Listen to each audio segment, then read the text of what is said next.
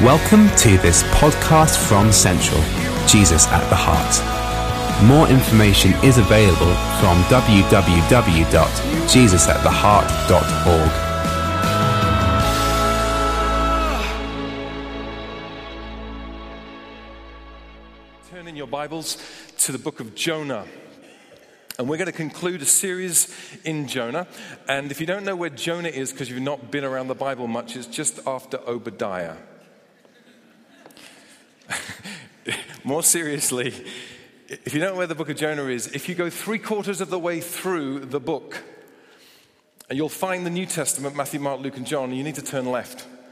And if you turn left, you're going to, you're going to need to buzz through about seven really short chapters of script, uh, passages of scripture, books of the Bible, and you'll get to a book called Jonah. And over the past two weeks, we've discovered what a weird book Jonah is. It's just weird. I mean, it's a, it's a nuts story, isn't it? I mean, by anyone's standard, anyone's imagination, anyone's metric, it's weird.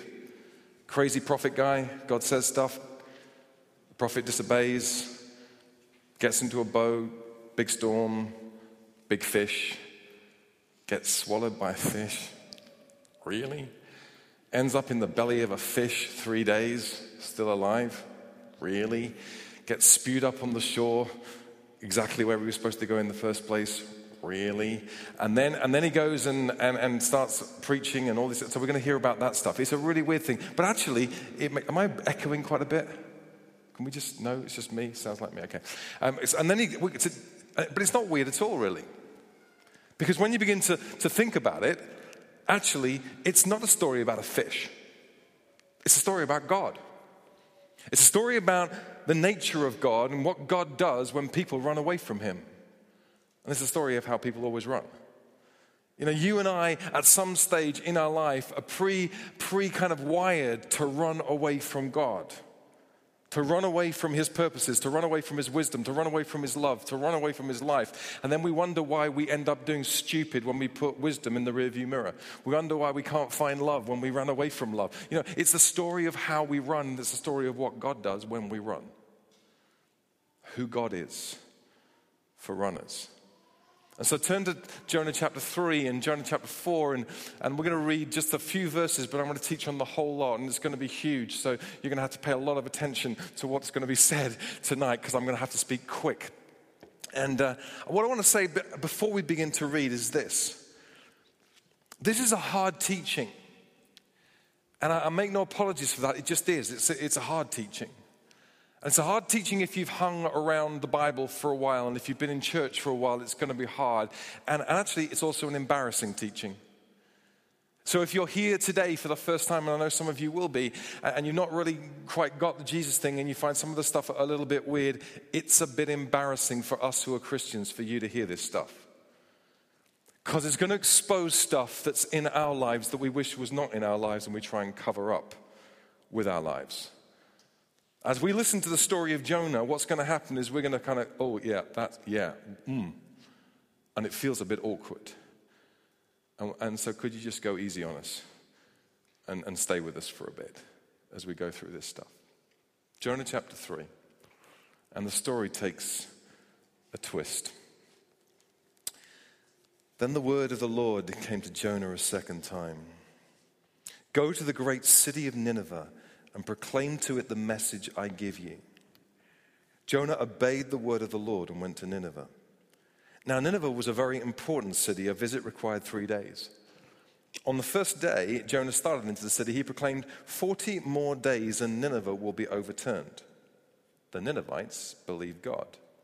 They declared a fast, and all of them, from the greatest to the least, put on sackcloth. When the news reached the king of Nineveh, he rose from his throne, took off his royal robes, covered himself with sackcloth, and sat down in the dust. Then he issued a proclamation in Nineveh by the decree of the king and his nobles. Do not let any man or beast, herd or flock taste anything. Do not let them eat or drink, but let man and beast be covered with sackcloth.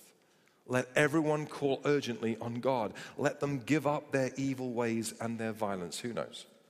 God may yet relent and with compassion turn from his fierce anger so that we will not perish. When God saw what they did and how they turned from their evil ways, he had compassion and did not bring upon them the destruction he had threatened. So let's get straight into it. Chapter 3, verse 1. The word of the Lord came to Jonah for the second time, and God said, Go to Nineveh. First immediate thought is this God is the God of the second chance. God is the God of the second chance. Jonah is not the hero of the story, nor is the fish. God is the hero of the story. In fact, Jonah is kind of the archetypal anti hero. This whole book, Jonah, is kind of, I think it's kind of God's comic strip book. It's hilarious, it's funny, it's ironic. It, it, it says some really funny and incisive things about the people of God. So we've got idol worshippers and pagans who end up worshiping God. And we've got vines and worms and sun and wind who end up being obedient to God. But we got the prophet of God, the one who's supposed to worship God and be obedient to God, ending up running and drowning and whinging and getting angry. But God gives him a second chance. And that's huge because it means that he also gives you a second chance. And he gives me a second chance. In fact, I wouldn't, I wouldn't be here tonight if it wasn't for God's second, third, fourth, and 452nd chances. God is a God who does not give up on you, and He applies the same grace to your life. Which is another way of saying it's never too late to be who you might have been. It's never too late to be who you might have been. And you may have come here tonight just to hear that. It is never too late to be who you might have been. Despite what you have done in your life or what's been said over you in your life or how old you are and how many big decisions you've made that can't be taken back, it is never too late for you to be who you might have been because God is the God of the second chance. God is always wanting to work away in your life to restore and mend and redeem and bring back and show grace, not just for you, but for people around your life because that's that's who he is. First thought, God is the God of the second chance. Second thought, God really loves people, which is not a big thought, it's a huge thought.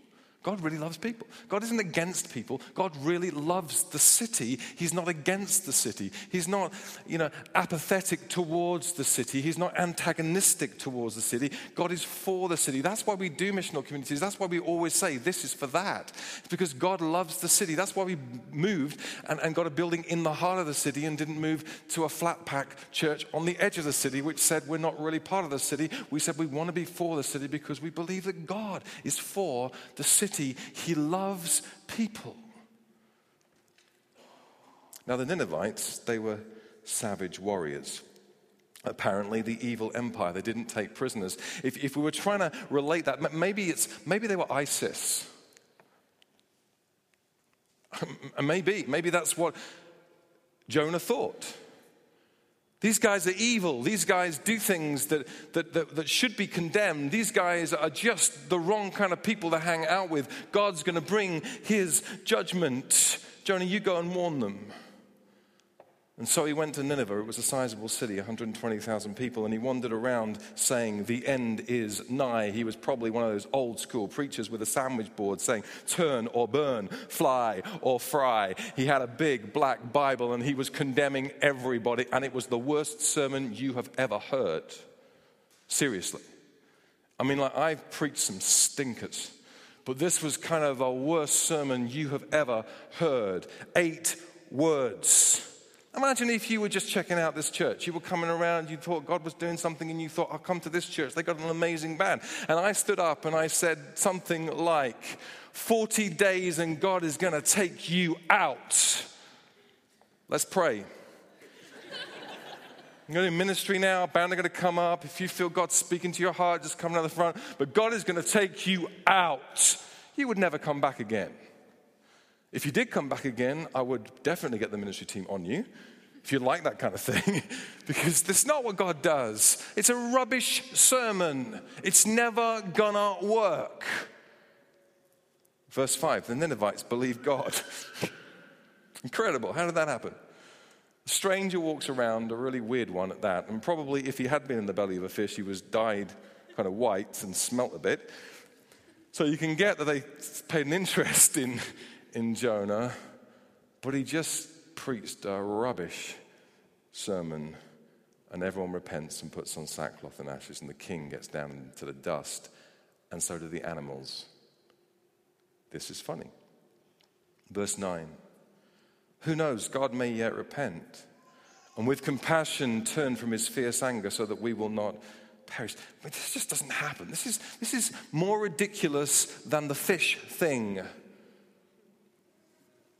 But let me bend your mind just a little bit more. What if this is just what it looks like when God's people really partner with God? What if this is just what it looks like when God's people really partner with God for the things that He wants done? Not just in their interior life, but in their exterior life. Not just, you know, God bless me, God change me, God mold me, God make me more and more holy so that I might feel more and more holy. But, but what if this is really what usually happens when God gets hold of people who are obedient to Him and who say, God, take me and use me? What if when we cooperate with God's grace, miracles happen? What if that's what's supposed to happen? What if, what if God is wanting heaven to touch earth, but He's waiting for a people who will say, I'm all in, I'm all obedient, I'm going to do what you tell me to do. I don't care what costs, I'm just in. What if that's normal? We had this thing called 10-8 this week, and it was great. To, 10-8 was a bunch of different students from different um, churches who came together and said, we just want to bless the city of Edinburgh, so we're going we're gonna pray for people, we're going to clean up things, we're going we're gonna love communities, we're going to worship together, we're going to pray together, and we're just going to do what God asks us to do. And you know what? People got healed, people got saved. That's normal. It's kind of Acts of the Apostles, normal Christianity. That's what's supposed to happen. What if, what if it's not abnormal? What if it's normal? And God changed his mind, which is something we could skip across if we wanted to, just really quickly. But God changed his mind. Don't, don't miss this. This is huge. God changed his mind. Occasionally in scripture, one or two times, God changes his mind, but not very often does God change his mind. And if I came around the congregation tonight, as I might have done at 10.30, might have done at 9.30, and said, do you think God could change his mind? There would have been a number of opinions in the place. God can't change his mind. He's immutable. God always does what he says he would do. He, always, he never changes his. Well, no, God can change his mind. There is a state, perfect storm, whereby the mind of God can be changed. And you find it right here. It's, it's when the mercy of God, the character of God, the grace and compassion of God collide smack bang with something called genuine repentance. God seems to change his mind. He seems to relent. And so he says, You know what? I'm not going to destroy the city. And I think Jonah is in shock. let, us just stop for a moment, an important lesson. God is a God of grace. Grace means God's unmerited favor, prejudice towards you. It's God's grace. He loves you because he loves you because he loves you. That's his DNA. That's who he is. That's how he rolls. And God has made you and created you, and He's hardwired you, every single human being that's ever been made. He's hardwired you with a God responder mechanism in your heart and life. And what He's wanting to do with His grace is to get you to respond to that responder mechanism so that you would know Him, love Him, serve Him, and walk in cadence with Him. That's what He's trying to do. And He's going to move heaven and earth so that you, He gets your attention. His favorite plan is to use people who've already responded with their God responder mechanisms, you and I, so that we might begin to show the grace of God so that people would get it. This is God's normal plan for this world. That's why we exist, that's why we're here.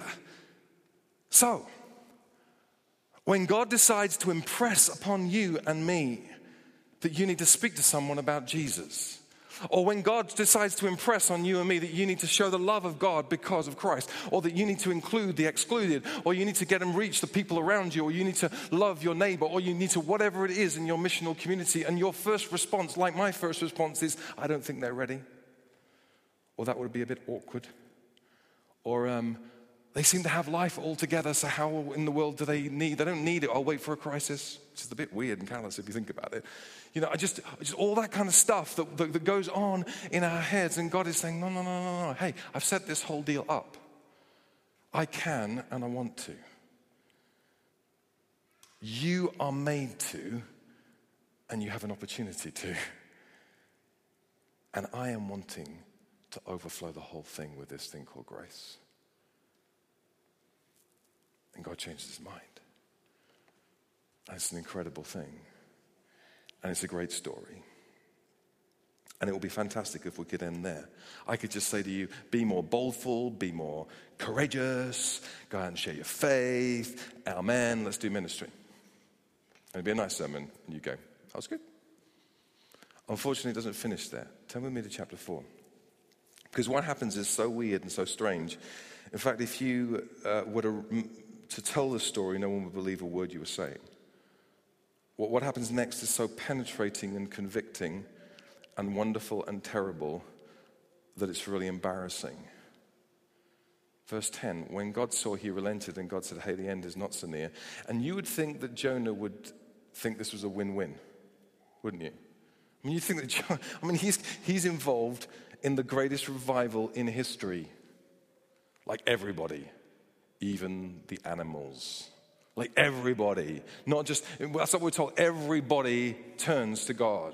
And he's involved. You'd think this was a massive win win, but Jonah was deeply displeased and was angry. And suddenly we see something about Jonah, uh, and we understand why he didn't want to go in the first place. Verse 2 He prayed to the Lord and he said, I told you this was going to happen. That's my paraphrase. I told you this was going to happen. That's why I tried to go to Tarshish. Get a connecting flight to the end of the world. Data roaming turned off. Thank you for calling. This is Jonah out of the office forever. God. You know, that's basically what he was trying to do. Jonah says, I knew you'd do this. So I'm really angry with you. And here's where we discover that Jonah didn't run from God because he was afraid of the Ninevites. He ran from God because he was afraid of what God was going to do on behalf of the Ninevites. He, he ran from God because he was afraid that God was going to show his grace and his mercy to people who he thought did not deserve his grace and his mercy. These were the national enemies. And then Jonah compounds all this stuff in our minds, and he becomes the villain because he has an incredible insight into the character of God. In other words, his theology is really good. See, Jonah grew up in a time where the main kind of picture of God is that he was smighty God, he was, he was big, angry, powerful God. You need to be scared of God. But Jonah had this incredible insight because he's a prophet of God about who God is. And he says here, Look, you are gracious and compassionate God. He knows. You're slow to anger. You're abounding in love. You're a God who relents. And he says, I knew it. I knew if I came here, they would repent and you would do this. Now I'm angry. Take my life, for it's better for me to die. it's an attractive trait, isn't it? What's going on? I think what's going on is that he knows God, but he's unpracticed in God's ways.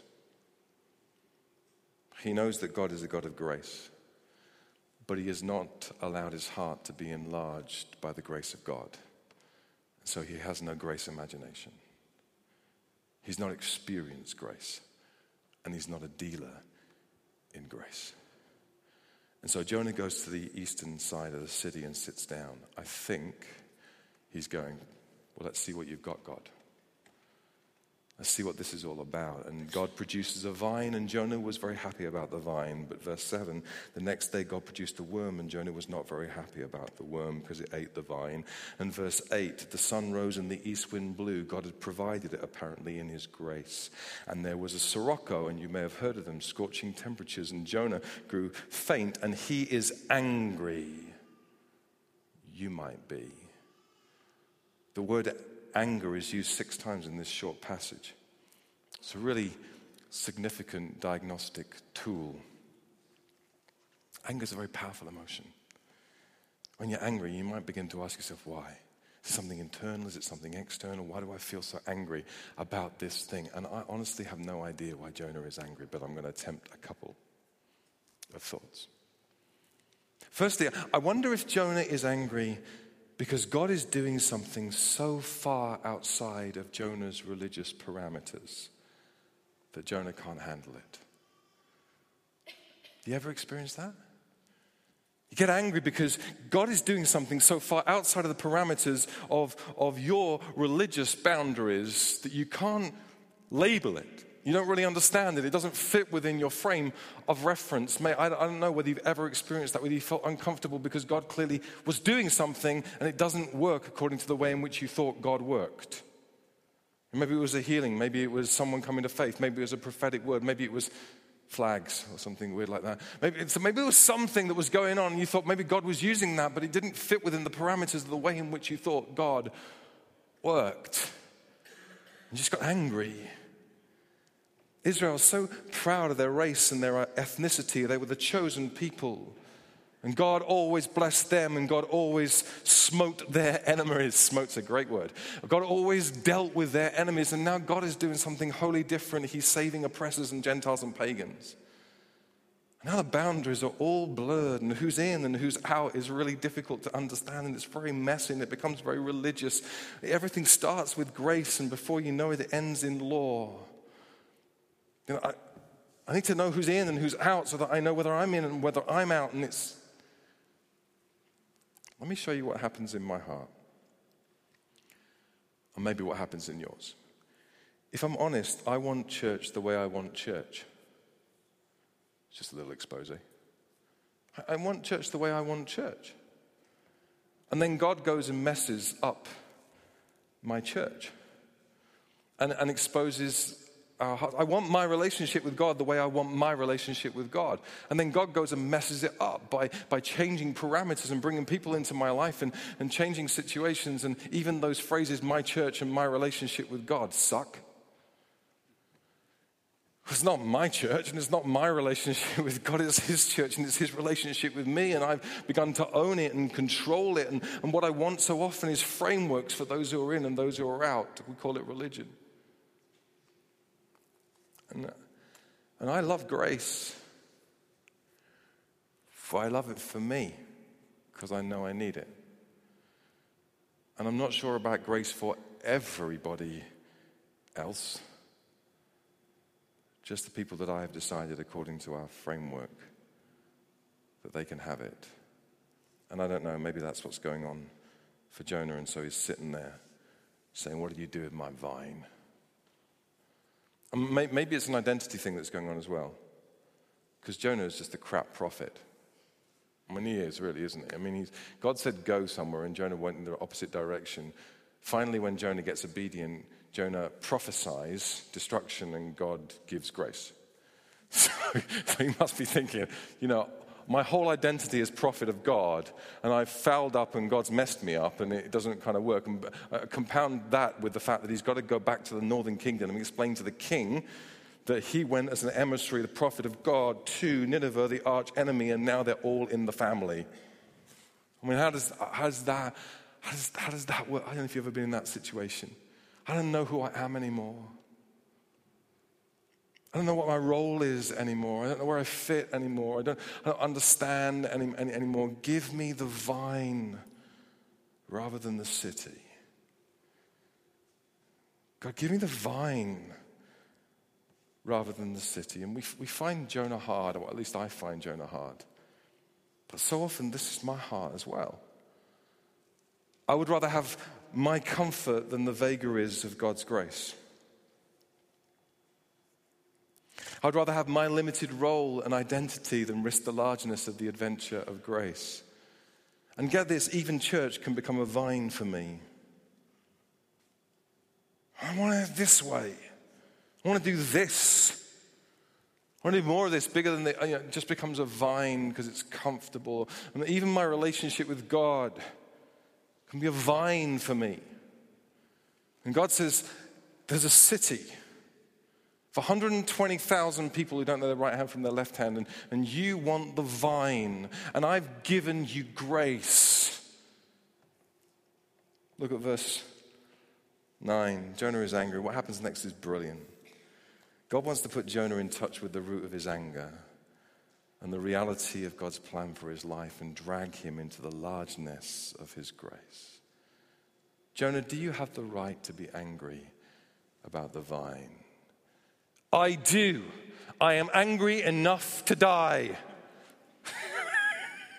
Jonah is a teenager.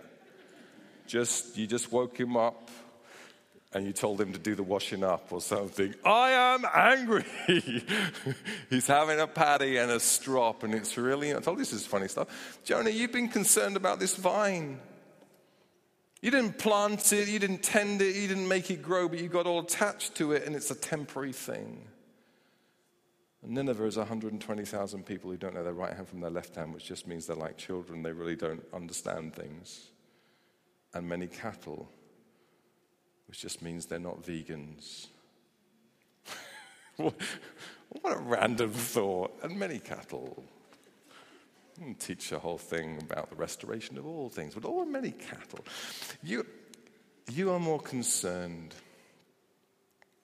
about your own comfort for a temporary time than these people and their eternal destiny. And I'm willing to give you comfort. I'm not a bad miserable God. I want to give you comfort. I want to give you good things. I, I, I, I'm investing in your life. I want to give you everything you need. I'm not down on you having nice holidays or a nice car or, a great job or good relationship. I'm not down on that kind of stuff. But I'm also going to give you discomfort in your life because what I want to give you above anything else is grace. And if comfort is the ultimate end, it is not only poor, it is going to be disappointing. I want to give you this incredible thick gift called grace. I want to place you at the center of this thing called grace. I want you to be a recipient of this thing called my unmerited favor on your behalf, in your direction. And I want you to become a dealer in grace because suddenly then it doesn't become about you and your vine. It becomes about the city and the cattle and everybody else because that's what I'm doing. Don't miss out on grace because you're holding on to your vine. Work it out, guys. What I want to do is to drag you into the largeness of my grace and help you understand what that looks like and how incredible it is and how you want that more than anything else, even the stuff that you think is your vine. Look how the book ends. Should I not be concerned about that great city? In other words, Jonah, you're, you're concerned about all the wrong things. You're concerned that everybody gets what they deserve, and they get what they deserve and you get what you deserve. You know, what I'm concerned about is grace, which means that nobody gets what they really deserve. That's what I'm concerned about. And this is where it gets really personal for me. Because if I'm honest, I'm kind of generally concerned about people, and I think ultimately I'm concerned about people coming to know Jesus, people experiencing Jesus' love, people being transformed, cities being transformed. But in the details of life and in the moments of life, there's a little Jonah in me. And I can become far more concerned about the stuff that is temporary, the stuff that's about my comfort, the stuff that is about me, than the city that needs saved and transformed. Jonah is in the middle of salvation, and he's more bothered about the vine. And so are we. I mean, God's doing incredible stuff. We're in the middle of salvation and restoration and healing. It's all available because of Jesus. He carries God's grace and he takes God's grace and he nails it to the cross with him and he says, Now you can all play in grace. That's what this looks like. You can get forgiven, you can get healed, you can get restored, and you can be on the team that brings healing and forgiveness and restoration for all things. And you are concerned about the vine, the salary, the singleness, the sickness, the people back home, the superficial stuff, none of which is not important. All those things are important. Please don't hear me wrongly. But they're not the 120,000 people who don't know their right hand from their left hand. They're the vine. And we get angry. Maybe it's just me. Probably it's just me. But I just get angry and I say, God, why didn't you show up and do that thing? Why is my life so frustrating? Like, and we blame God. And he says, I'm just wanting to pour out my grace. What I want to do. I want to pour my grace into your life. I want you to be a conduit of my grace so that it pours out to other people. And I want you to stop worrying about the vine because I'm more than capable of providing you with the vine that you need.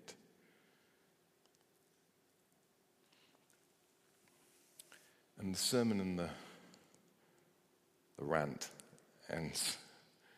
The passage ends with another question. I love that, the fact that God just asks questions. He says, Should I not be concerned about that great city? And he leaves the question unanswered. Why? Because it's your job and it's my job to answer that question. And it's, I think it's a comparison question. It's, it's the kind of question you get in your A levels or whatever you do nowadays, which just makes me sound really old. Um, it's the question you get in your final year exams. You know, it's always compare and contrast. Well, it was in my day. Compare and contrast. These two things, compare and contrast. It's a compare and contrast question. The vine or the city, Jonah? The vine or the city? And, and things become vines for us, and we miss out on grace. And even things that we have called spiritual things, as if there are things that are particularly spiritual. They become vines for us, and we miss out on grace. Do you know, as we come to the conclusion of a series in, in Jonah, I think there's one verse right at the heart of Jonah, which is kind of the key verse for the whole book. And you find it in Jonah chapter 2. And um, in Jonah chapter 2, Jonah is kind of at his most sane. He's in the belly of a fish. And he's come to his senses and he's started to cry out to God because he recognizes he's got nowhere to cry out to apart from to God. And he prays this beautiful prayer of grace. And he says this of himself those who cling to worthless idols forfeit the grace that could be theirs. Don't hold on to your vines and miss out on grace.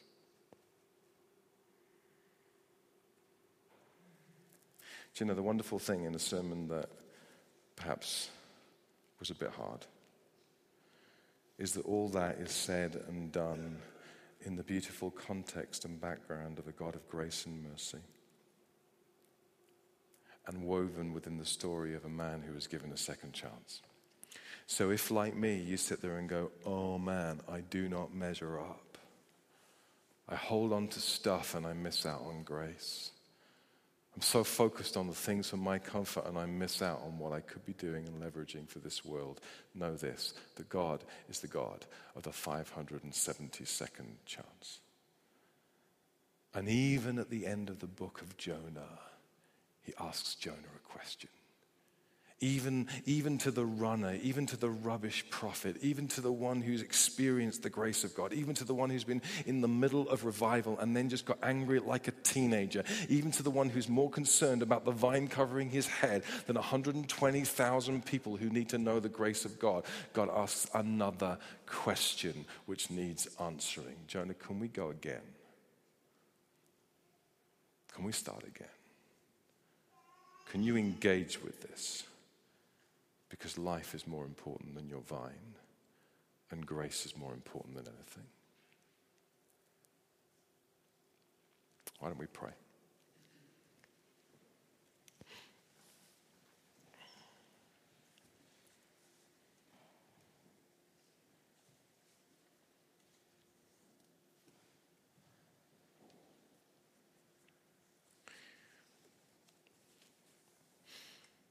Why don't you, in the quietness, just engage with the God who is here?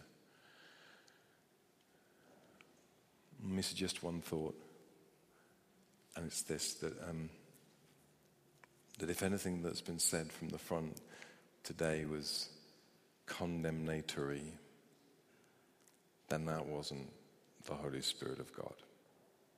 He convicts and he nudges, but he always does so with grace. But that which was of God that He's been doing in your heart as I've been speaking, you're to do some business with. And maybe there are vines that, that you hold on to and prefer.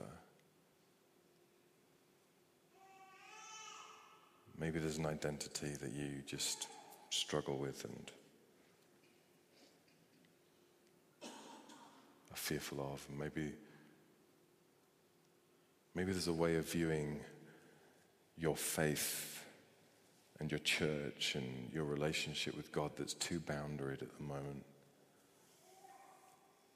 That you became God in that equation. And he says, I want to explode your boundaries with my grace.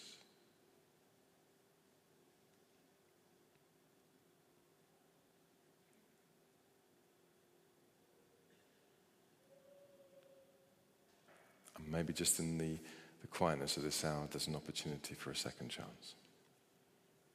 To say to God in your heart, I'm, I'm, I'm going to go again. Just tell him.